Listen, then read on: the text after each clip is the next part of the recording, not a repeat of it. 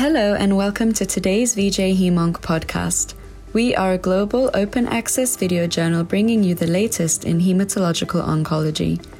In today's podcast, you will hear from Ann-Kathrin Eisfeld, who shares some interesting insights into the importance of addressing racial disparities and survival differences in patients with acute leukemias and ongoing research in this space. Thank you for having me, and um, thank you for letting me talk about a topic that's very important to me and that we unfortunately do not um, address often enough, um, which are um, survival disparities that we have in, in our patients with acute leukemias. Um, and the survival disparities I'd like to uh, address today, and I, I, think where I hope to, to raise awareness even more for and, and discussions within, within the group and within the field, uh, disparities with respect to ancestry and, and, and self-reported race. Um, in basically every cancer, but as we've shown and as many groups have shown also in acute leukemias, black patients, um, both if you just look at self-reported race or even if you look with respect to ancestry, do significantly worse than non-Hispanic white patients. And I just, for simplicity, for the rest of the talking, will refer to, to, to, to white and, and, and, black patients here. Um, and the, the reasons for this are numerous. And, and the elephant in the room, and um, I think one has to just talk frankly about it, is structural racism. Um, it affects so many parts um, of our lives, and um, it, we are very often unaware um, what, what all can affect a person's survival. It starts from access just to, to care, to like lower socioeconomic features that are just more common in, in, in certain populations in here. Um, and especially also access to, some, for example, comprehensive cancer centers. This is where the clinical trials are being done. If you're not enrolled into a clinical trial, you will not have access to novel agents. You will not have um, uh, we will not be included in these pivotal studies. And at the end, for example, you will not even know how um, some of these new drugs that really change the lives of so many of our patients, that's what we talk about here at the conference, right? Um, we don't know how they work in, in, in, in black patients because there are no black patients, almost no black patients enrolled. And this is because there's just so much less access and there's so much less education about the importance of clinical trials. And this is really on us, um, on us as a medical field and us as a society, that we have to do better there. Because if patients are not getting enrolled into clinical trials, it doesn't, it, it doesn't only mean that they're missing out on these agents. It doesn't only mean that they're missing out on the, like the great support that comes with clinical trials. It also means that they are never asked to, for example, provide their sample into a biobank that means that we will never learn anything about their specific leukemia. And this is what it at the end is all about, right? We, we want to do personalized medicine. In order to do personalized medicine, we have to understand the person and we have to take every person with the same significance, with, with the same importance, and we, we have to understand the cancer in order to treat it right. And if we don't um, put the resources into that, this will just not happen. And this is what happened over the past decades.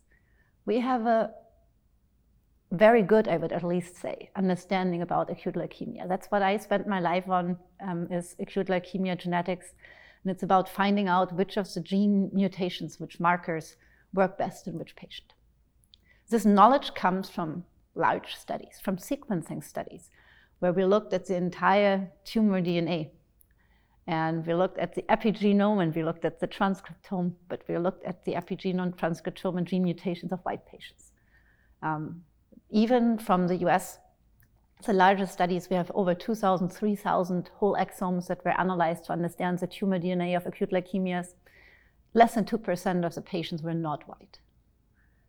So this means we really have, at the moment, no idea. All our knowledge that we have, all novel agents are based on this knowledge.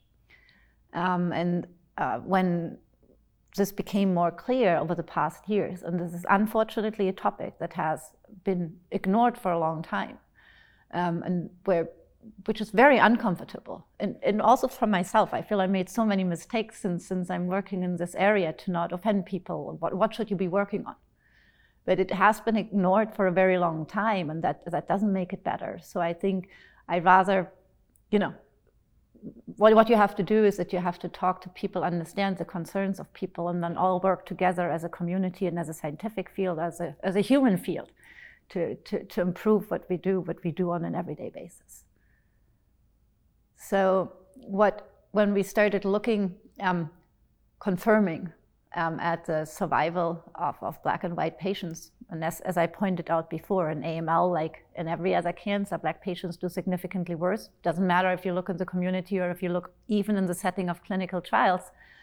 Um, we first get the question, and I think that is very important, that some of the survival um, disparities might, for example, also stem from the fact um, that um, if you have like less resources, you're less healthy, you have like higher comorbidities. But even if you look in very young patients, um, patients 18 to, um, to 29 years old, so the very young, they should have cure rates of like almost 90% of their leukemias, um, um, not cure rates. they, black patients at that age live almost a decade shorter they, they don't have different comorbidities. What they have is earlier early death rates. That means they they die within the first 30 days, but might imply, we don't know why they die, but it might be that they just were not um, um, recognized early enough. And they have lower response rates to induction chemotherapy. That's at least what our retrospective studies suggest. This has to be validated in prospective studies. But this implies that there are differences in the biology of the disease. And indeed, when we look and when we compare the, um, our knowledge of, of the genetic background of leukemias, gene mutations, cytogenetic abnormalities, there are vast differences in the frequencies that we see between um, black and white patients. They're almost triple as often that we see core binding factor abnormalities. We see fewer NPM1 mutations. We, um, we see um, fewer IDH mutations. But these are like very important, maybe subtle differences that, that gave us the first hit. The study um, I was able to present here was that uh, was stemmed from like an effort where I can't think enough really the so many collaborators across the US and, and even like beyond the US is that uh, by now one and a half years ago after seeing these differences the question came up what is it all that we do not know? Um, so we were able to, to get via the Alliance of Clinical Trials in Oncology access to, um, by now, 100 um, samples from African American patients that were all treated on, on cooperative group trials. Um, and we've performed whole exome, tumor normal, and transcriptome sequencing. And we're able to look really unbiasedly at the DNA, at, the, at, at novel gene mutations, copy number variations, gene fusions. Um, and, tra- and uh, transcriptomic changes. And then um, at the end, with an, even larger cohort, we're able to look um, at outcome associations. And what we found um, was, was quite stunning. Um, there were a total of 162 genes that we found that were recurrently mutated. And two thirds of those, if we would compare it to one of the largest sequencing cohorts that we have on white patients, which is coming from the BEAT AML study, where um, the amazing Jeff Tyner, um, Shannon McWeeney, Dan Bottomly, they reanalyzed their entire cohort um, to make sure that nothing was missed so that we don't just say there's something new, even though um, it might have just not been reported in their study. No, really, two thirds of the genes that we find recurrently mutated in, in, in black patients are not recurrently mutated in white patients. Um, and some of the genes, a total of 10, um, are mutated in, um, in 4% of black patients and less than 1% of whites. And one of the genes, um, even in 7%, which is higher um, than P53 mutations, that higher than many of our common gene mutations that we see. We see novel gene fusions, especially um, differences in core-binding factor um, breakpoints in here, um, fusions that we have never thought about before. And one of the very um, important other findings that we have is that we, when we look at um, the genomic consequences, that's how I like to call it. If you look at the transcriptomes, which we can do by seeing how similar certain leukemias are based on their genetic background. In general, um, the clustering um, between black and white patients is, is, is, pretty similar.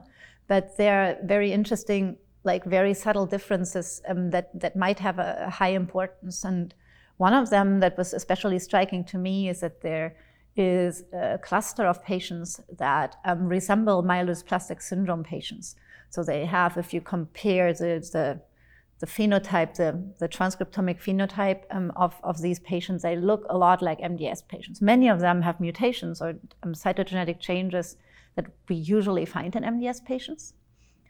But many of them do not, um, and they still look like it. That means that they, they, have, they have other they have other reasons to behave like this. And we know that the specific myelodysplastic syndrome like um, leukemia belongs to the poorest outcome um, prognosticators. But, but with especially interesting is that within this cluster, it's not that we had more black patients in here, but the patients were very, very young. Usually we see it in old patients.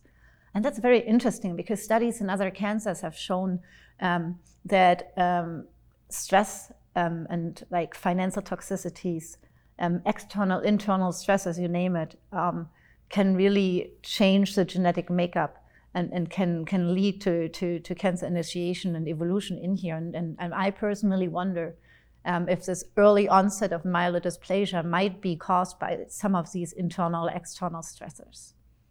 Um, what we what we then um, as a next step looked at was whether the gene mutations that we use on an everyday basis to decide how we treat our patients that are um, in the NCCN, that are in the Euro European Leukemia Net, um, are these mutations um, performing in the same way to predict the survival to intensive chemotherapy in black patients? Mm, and we did this based on very um, rigorous multivariable models, and it turned out um, that we found very different gene mutations or with opposing effects to what we usually see in white patients.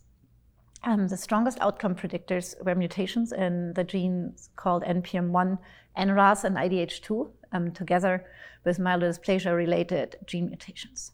Now, you, you could say, I've heard of all these genes before, but then let me please tell you that, the, for example, the outcome impact of NPM1 um, is that it is the strongest adverse um, survival prognosticator. For white patients, if you have an NPM1 mutation, um, in the absence of FLT3-ITD, you're considered favorable risk. You are not regularly considered for transplant and for a CR if you don't have me- measurable residual disease. And black patients, especially the same thing if you have an NPM1 mutation, if you do not have a FLT3-ITD. These are the ones who have the worst survival, um, less than 10% alive. Um, so this means that these patients, and very often they are young, are currently and not um, intensely enough or not with the right agent enough um, treated um, in the frontline regimen. Um, the second thing that I, like I said, IDH mutations associated with very poor outcome. Also very interesting. This is not one of the survival prognosticators currently in our guidelines. And again, these are younger patients. So there's an opportunity here. We can use these novel agents and they have not been tested in, in, in, in as I said at the very beginning, much out of um, the European ancestries, right? But we, we or venetoclax, well, we know that it works very well in IDH mutated patients. Is there an opportunity to use them in the front line earlier now that we know that the survival of IDH mutated patients and young black patients is less than 20%? So um, again, if we change these classifications, we can we can reclassify um, and really optimize the the, uh, the treatment choices for like uh, a large part of our patient population. The last thing um, I, I uh, like two last things to say is, um, but it also was very concerning from the study based on all the new mutations that we found is that um, almost 10% when we look at all the gene panels that we regularly do in our clinic, and there's a big overlap between them because these are just the most common mutations that we know about. If we um, check, uh, if we look in, in, in, the black patients that we sequenced, almost 10% are what we call mutation negatives. They do not have a mutation. That means that they are thrown in my favorite European Leukemia Net group, the intermediate risk, which means we have actually no clue how they are doing. Um, and this means um, nobody really knows how they should be treated. They may or may not be considered for transplant if there is a donor. I don't have time today to talk about all these other influences, transplant availability, um, all these, these, these other factors that also 100% and all socioeconomic features that impact the survival outcomes. But I am very convinced from the data that we have that it's our, um, our duty almost Uh, that we have to understand the biology better in order to provide similar care. That we have to increase our knowledge is after we sequence a thousand patients, if we find out at the end the mutations are very similar and everything is the same, I, am I'm, I'm very happy that, that that would be great. I don't think so, but I think we have to do the effort so that we know and that we don't only assume. We have to put the same resources into this knowledge for all our patients and to, to, bright, uh, to provide um, equitable care. And um, I hope that we, with the support from all the community, and it was amazing to see the uh, reactions from industry partners, from, from all the, the scientists, from basic scientists, from, from clinicians um, around the world, that we can work together to design prospective trials, that, that prospective trials have to be associated with rigorously designed correlative studies. We can't wait for these trials to, to we would need to enroll a thousand patients. We don't have time for that. We need correlative studies that inform us in real time um, and that, for example, using using other model system at the same time that inform us which drug is really working best, so that we do not lose every day patients along the way. Thank you so much for listening to today's podcast. We hope you enjoyed. Be sure to follow us on Twitter at VJ and subscribe to VJ podcasts on Spotify, Apple, and Podbean. Until next time.